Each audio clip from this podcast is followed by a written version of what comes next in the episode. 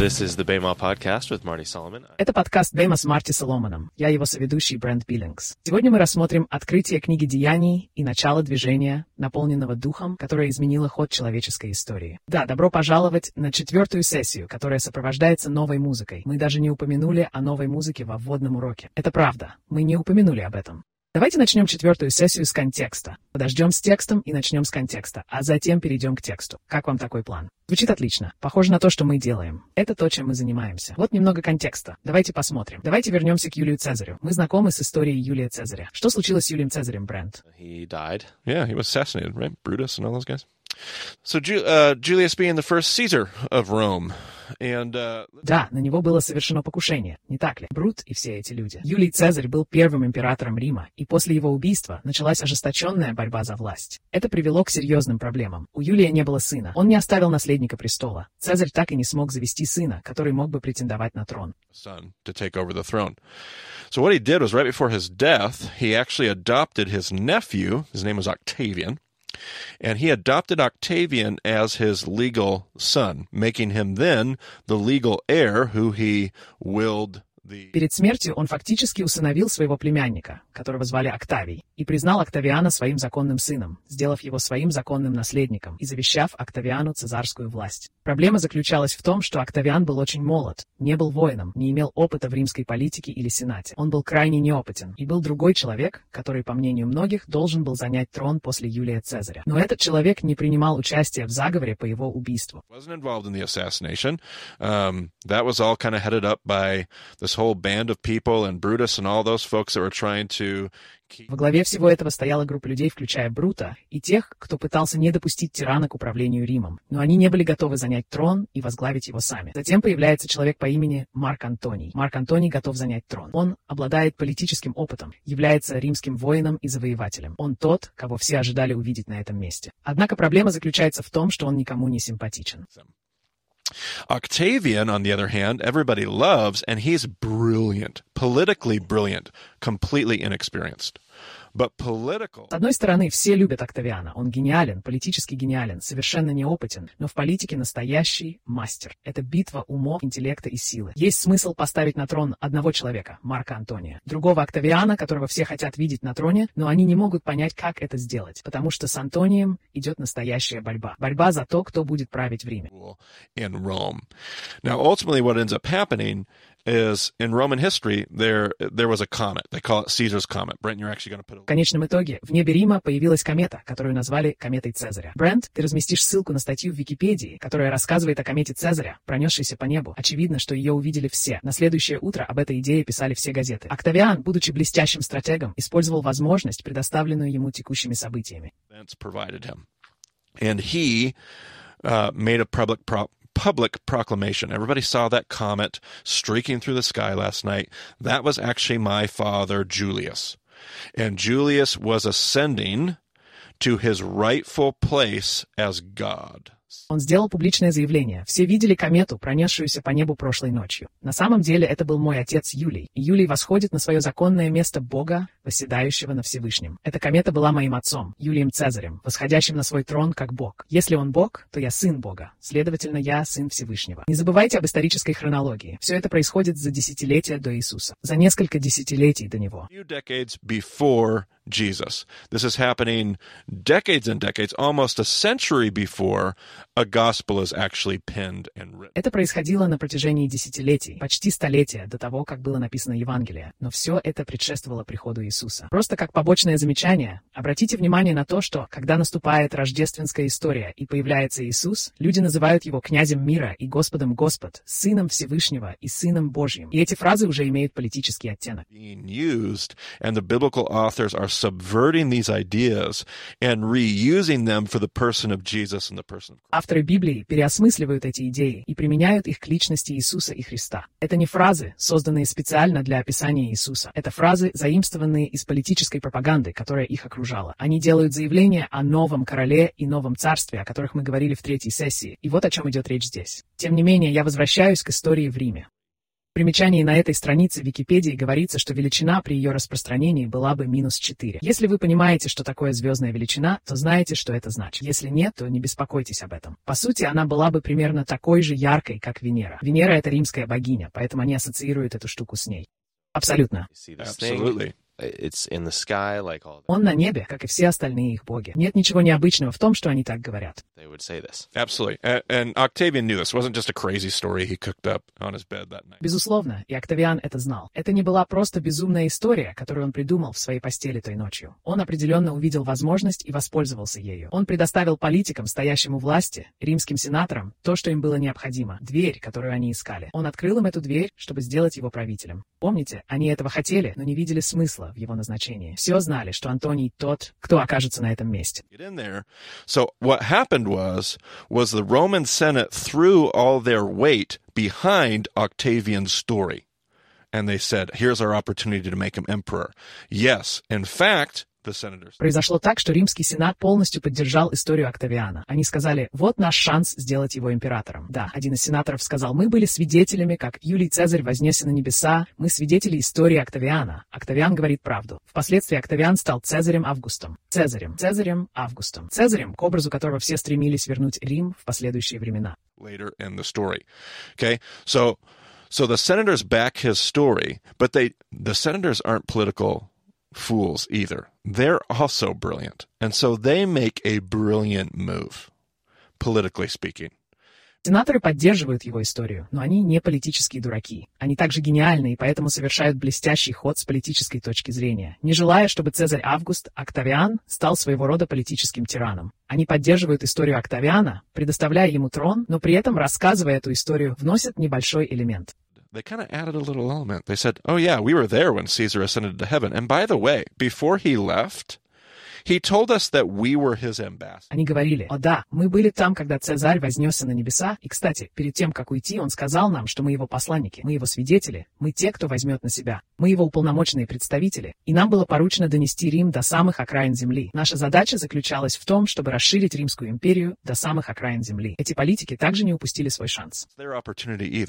They backed Octavian and put him on the throne, while at the same time maintaining in the story the political Они поддержали Октавиана и посадили его на трон, при этом сохранив, согласно сюжету, политическую власть, необходимую для сдерживания Цезаря. Блестящий ход. Почему мы говорим об этом в начале подкаста? Потому что нам важно понять, что эта история предшествует Евангелиям и книге Деяний на десятки лет. by decades and decades and decades. So now that we know that story, Теперь, когда мы знаем, что эта история предшествует книге Деяний как минимум на 60 или 70, а скорее всего на 80 или 90 лет, давайте прочитаем мне, Брент, пару первых абзацев книги Деяний и перейдем к четвертой сессии. В своей предыдущей книге «Феофил» я писал о том, что Иисус начал делать и учить до того дня, когда был вознесен на небо. После этого Он дал наставление через Святого Духа избранным им апостолам. После своих страданий Он явился перед ними, предоставив множество убедительных доказательств того, что Он жив. Он являлся им в течение сорока дней и говорил о Царстве Божьем. Однажды во время трапезы он дал им следующее повеление. «Не покидайте Иерусалим, но ожидайте дара, обещанного моим отцом, о котором вы слышали от меня. Ибо Иоанн крестил водой, а вы в скором времени будете крещены Святым Духом». Тогда они собрались вокруг него и спросили, «Подели, неужели ты собираешься в это время восстановить царство Израиля?» Кстати, этот вопрос можно услышать в двух вариантах. Иисус только что закончил учить их о Царстве Божьем. Как долго, Брент? 40 дней. В течение 40 дней, что является блестящей маленькой отсылкой здесь. Возможно, это даже будет актуально к тому времени, когда мы закончим этот подкаст, но они спрашивают его, «Теперь ты собираешься восстановить царство Израиля?» Некоторые из нас могут воспринять это как «О Боже». Эти ученики все еще не поняли. Они все еще думают, что Иисус, как воскресший Иисус, собирается восстановить какое-то политическое царство. Или после 40 дней учения о царстве. Это может означать, что Иисус только что сказал им, it could be. What did Jesus tell him? He said, "I need you to stay here because you're going to be filled with the Holy Spirit." Он сказал, «Мне нужно, чтобы вы остались здесь, потому что вы будете исполнены Святого Духа». Они отвечают, «Разве сейчас время, когда ты собираешься восстановить царство?» Это может быть очень еврейским ответом Равину, который говорит, «Мы поняли, Иисус, сейчас будет наша очередь. Ты ищешь партнера, как мы видели в первом уроке. Ты ищешь партнера и просишь нас стать им. Ты хочешь, чтобы мы помогли восстановить царство». Если это так, то Иисус поступает очень по-раввински. Он, по сути, говорит «до свидания» и уходит. В этот момент он как бы поднимается, и евреи скажут вам, что ни один раввин не уйдет, пока его ученики не поймут его. Если же они поняли, то реакция Иисуса вполне уместна. Продолжайте читать дальше.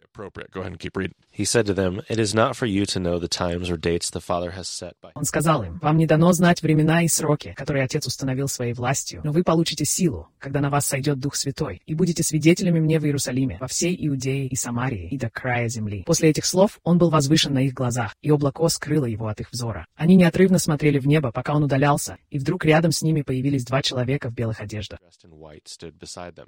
«Мужи галилейские», — сказали они, — «почему вы стоите здесь и смотрите на небо? Этот Иисус, который вознесся от вас на небо, возвратится тем же путем, каким вы видели его восходящим на небо».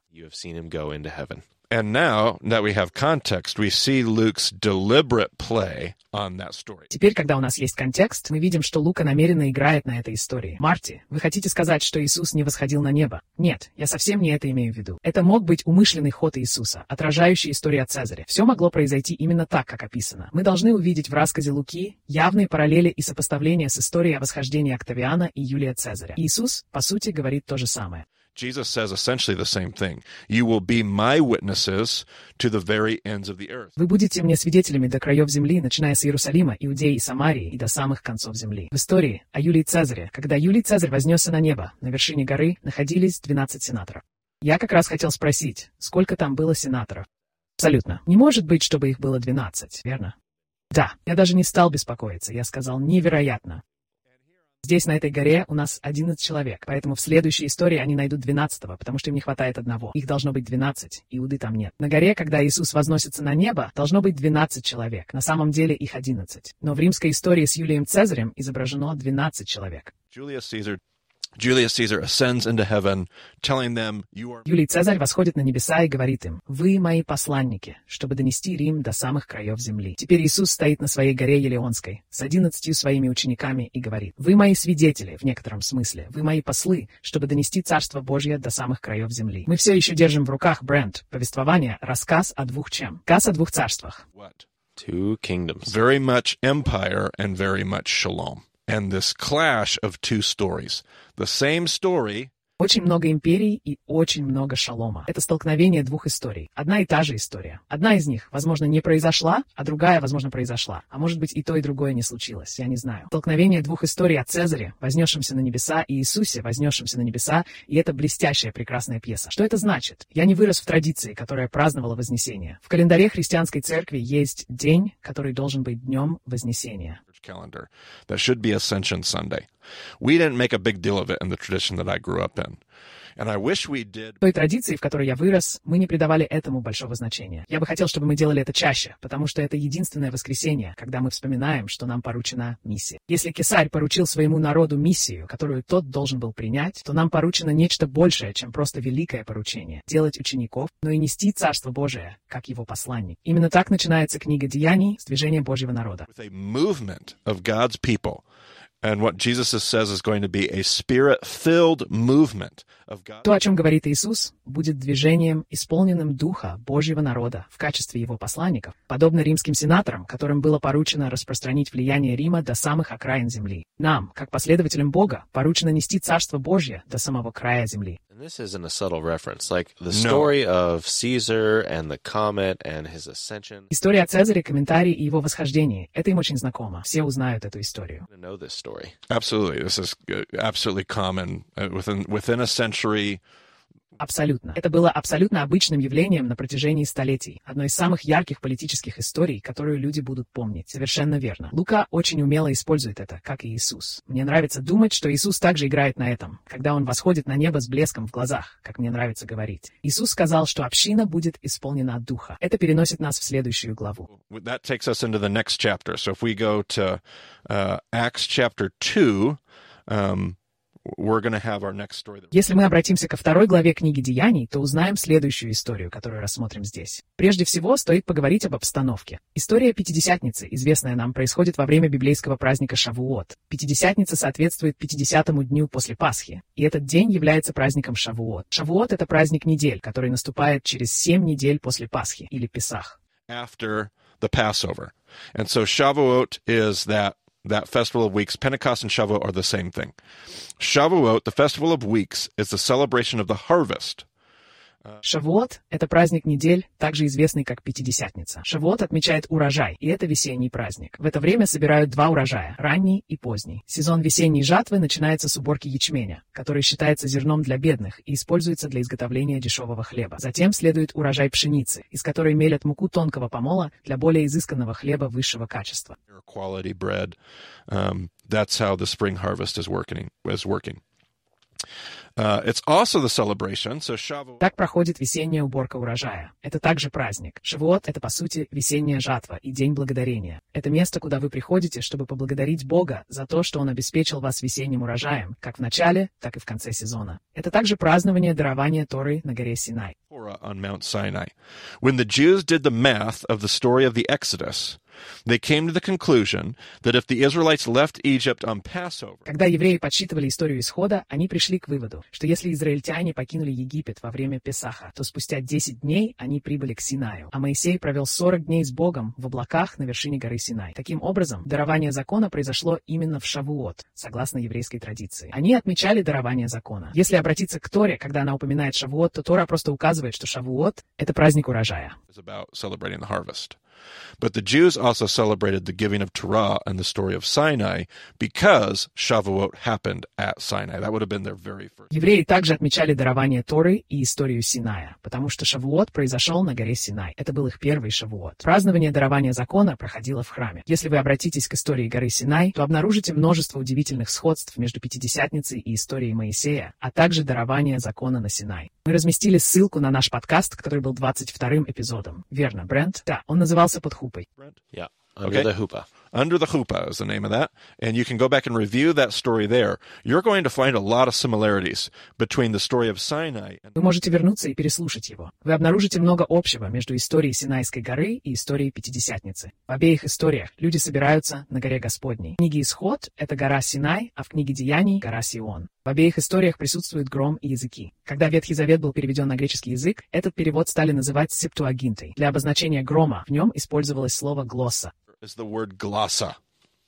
But the word glossa also means tongues, Слово «глосса» также означает «языки», то есть в обеих историях присутствует глосса. Когда вы приходите к Синаю и читаете об исходе, вы слышите звуки грома. Когда вы переходите к деяниям и читаете о Пятидесятнице, вы слышите звуки языков. Оба эти явления называются глосса. В обеих историях присутствует гора Господня. В обеих историях есть глосса. В обеих историях Бог намеревается основать свой храм. Конечно, в исходе речь идет о том, как они строили храм, не так ли, Брент? The the tabernacle. tabernacle.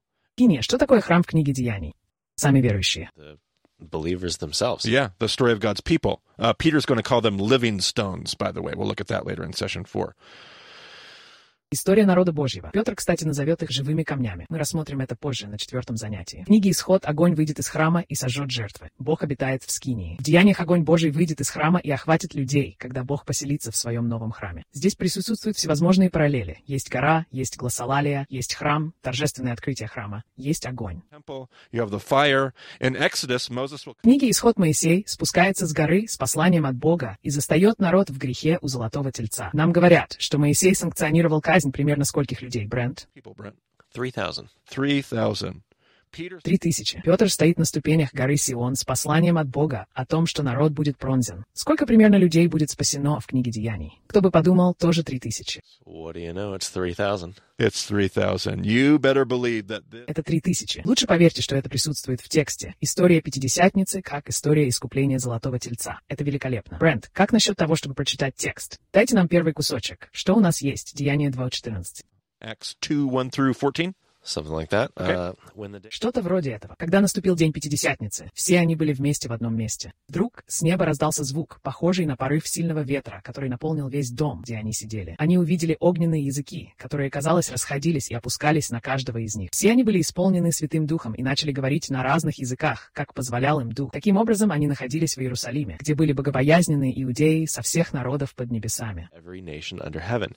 When they heard this sound, a crowd came together in bewilderment, because each one heard their own language being spoken. Utterly amazed, they asked, Aren't all these who are speaking Galilean? Услышав этот звук, толпа собралась в недоумении, потому что каждый слышал, что говорят на его родном языке. В полном изумлении они спросили, разве не все эти говорящие галилеяне? Тогда же каждый из нас слышит их на своем родном языке. Парфяне, медяне и эламиты, жители Месопотамии, Иудеи и Каппадокии, Понта и Осии, Фригии, Памфилии, Египта и частей Ливии возле Кирены, приезжие из Рима, Иудеи и прозелиты. Jews and converts to Judaism. Критяне и арабы, мы слышим, как они на своих языках возвещают чудеса Божьи. Изумленные и недоумевающие, они спрашивали друг друга, что это значит. Некоторые, однако, смеялись над ними и говорили, что они выпили слишком много вина. Тогда Петр встал вместе с одиннадцатью, возвысил голос и обратился к толпе. «Иудеи и все вы, живущие в Иерусалиме, позвольте мне объяснить вам это. Слушайте внимательно, что я скажу. Listen carefully to what I say. Which I find this just so moving to me. Peter, who remember, denied Jesus, wasn't even a disciple, was then reinstated. И это меня очень трогает. Петр, который, помните, отрекся от Иисуса, не был даже учеником, а затем был восстановлен в правах. Он проявляет достаточное рвение и уверенность. Мы бы назвали это доверием к истории, рассказанной в первой сессии. Петр готов поверить в свое восстановление, поверить в свое прощение, не зацикливаясь на своем провале. По-моему, это очень напоминает Авраама. Он готов выйти на сцену и произнести проповедь. Для краткости мы не будем читать проповедь. Я собираюсь упомянуть ее в нашем следующем эпизоде, но мы не будем читать вслух. Однако вам следует найти время после прослушивания этого эпизода, или можете поставить его на паузу и прочитать всю проповедь. Давайте остановимся на последней фразе его проповеди и продолжим. Therefore, let all Israel be assured of this Итак, пусть весь Израиль будет уверен в этом. Бог сделал Иисуса, которого вы распяли, Господом и Мессией. Когда народ услышал это, они были поражены в самое сердце и сказали Петру и другим апостолам, «Братья, что нам делать?» Петр ответил, «Покайтесь и креститесь, каждый из вас во имя Иисуса Христа для прощения грехов, и вы получите дар Святого Духа».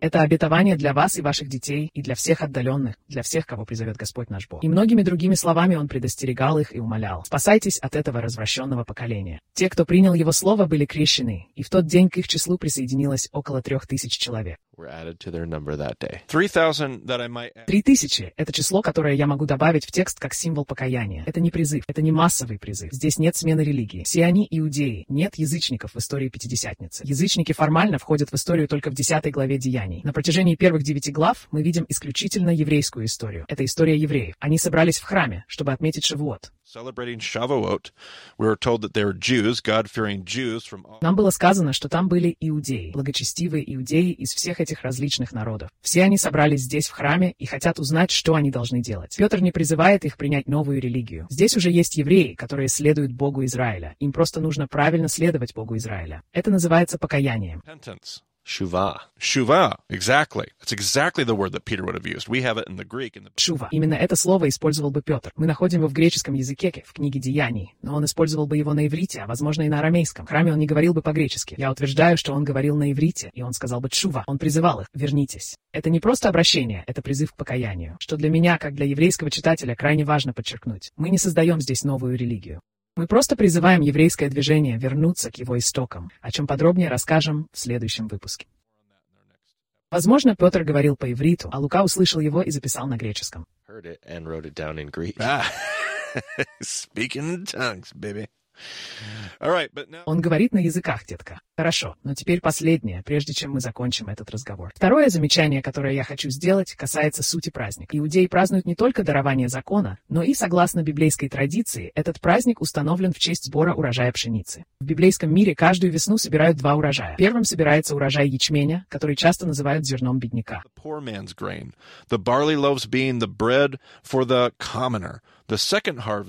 Ячменные хлеба – это хлеб для простых людей. Второй урожай весенней жатвы – пшеница. Это зерно намного более ценное и мелкое, чем ячмень, и из него получается гораздо более тонкая мука. В библейском календарном году Бог повелел вам отмечать праздник первых плодов с урожаем ячменя. Вы должны были принести первый урожай ячменя и вспомнить, что Бог привел вас в землю обетованную.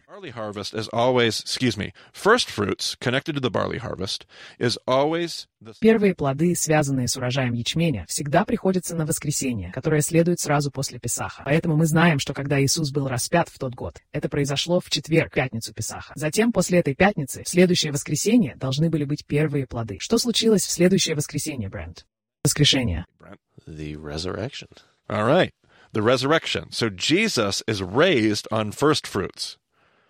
Итак, воскресенье. Иисус воскрес в день первых плодов. Затем, через 50 дней, Бог повелел вам принести приношение, соответствующее тому, как Господь благословил вас на праздник Шавуот. И не только это, но вам также было велено не срезать углы вашего поля во время уборки урожая, оставляя их для пришельца, сироты и вдовы. Мы помним это из первого урока, я надеюсь. То, что мне нравится в этой истории, так это то, что Бог говорит вам предлагать нуждающимся свое лучшее. To those in need, even after you offer a gift to the Lord in proportion to his incredible blessing on you. So at Shavuot, Даже после того, как вы принесете Господу дар, соответствующий Его невероятному благословению для вас, в Шавуот вы не только приносите благодарственный дар Богу в храме, но и оставляете еще больший дар на углах своего поля. Слышали ли вы историю о том, как люди собирают урожай с углов полей? Yeah, Ruth. the the book of Ruth. My teacher Ray, I remember him in Jerusalem, jumping up and down and saying, "If there are no uncut Да, книга Руфи. Мой учитель Рэй, я помню, как он в Иерусалиме прыгал вверх и вниз и говорил, если в вашем праздновании Иисуса нет необрезанных углов, вы не пятидесятники. Мне все равно, сколько из вас говорят на языках. С точки зрения иудеев, Шавуот не является Шавуотом, если не благословлены нуждающиеся. Чем заканчивается история в книге Деяний? Брент, дай мне последний отрывок из Деяний, глава 2. Last little bit of Acts 2. Они посвятили себя учению апостолов, общению, преломлению хлеба и молитвам. Всех охватило благоговение перед многочисленными чудесами и знамениями, которые совершали апостолы. Все верующие были вместе и имели все в общем. Они продавали свое имущество и вещи, чтобы раздать их всем нуждающимся, и каждый день продолжали собираться вместе во дворе храма. Они ломали хлеб в своих домах и ели вместе с радостью и искренностью сердца, прославляя Бога и пользуясь благосклонностью всего народа. И Господь ежедневно увеличивал число спасенных. Those who were being saved. They had true Pentecost. У них была настоящая Пятидесятница. И не только это, но и смерть, погребение и воскресение Иисуса также играют важную роль в этой истории. Иисус умирает на Пасху и воскресает в праздник первых плодов, что мне очень нравится. Он становится первым плодом для бедных. Он жертва для бедных. Бог сохраняет величайший урожай, прекрасный и желанный урожай пшеницы, чтобы он стал благоухающим проявлением щедрости его народа, сотрудничающего с ним, чтобы вновь собрать мир воедино. That's good little tidbits, tasty little victuals from the text. Это хорошие и вкусные отрывки текста. Это эпилог о ранней церкви, который раскрывает это понимание. С течением веков, по мере того, как евреи продолжали изучать историю Шавуота, они стали читать книгу Руф каждый Шавуот. В Шавуот вы читаете книгу Руф, чтобы вспомнить все эти истины. Книга Руф, по сути, написана таким образом, чтобы охватить все принципы, о которых мы говорили. There is the giving of the law and Ruth reminding Boaz of the Здесь и дар закона, и напоминание Руфи о завете, который ВОЗ обязан соблюдать, и о том, что он призван заботиться о пришельце, сироте и вдове. А Руфь сочетает в себе все эти три качества. Есть и нерасчищенные углы поля, которые она собирает. Нам говорят, что она появляется во время жатвы ячменя и собирает урожай пшеницы. Мы снова и снова сталкиваемся с щедростью Вооза. Will this movement of God followers, set apart for the task of partnering with God on Shavuot, Станет ли это движение последователей Бога, которое было выделено для сотрудничества с Богом в Шавуот, домом и гостеприимной общиной для мамзера, аутсайдера, иностранца, пришельца, сироты, вдовы? И будет ли оно следовать призыву Авраама быть благословением для всех народов? Увидим ли мы пример сообщества людей, которые понимают, как сотрудничать с Богом в процессе воссоздания мира? Мне кажется, что мы снова вернулись к образу Авраама. В книге Деяний так много моментов, напоминающих Авраама, и это мне нравится. Это одна большая история. И сейчас, возможно, самое подходящее время для наших слушателей вернуться к эпизоду 37, который называется «История любви», посвященному книге Руф, или просто прочитать книгу Руф. Это довольно короткое чтение. Да, мы включим это в примечание к шоу. Если у вас есть другие вопросы или комментарии, пожалуйста, свяжитесь с нами через сайт bemadiscipleship.com. Там вы найдете всю необходимую информацию о шоу, включая контактные данные. Все, что вам нужно, находится на сайте bemadiscipleship.com. Спасибо, что присоединились к нам на подкасте Бема. Скоро мы снова поговорим с вами. Спасибо, что присоединились к нам на Бема Под. Thanks for joining us on the Pod- podcast. Ugh, that was dumb. three episodes. We're three episodes deep.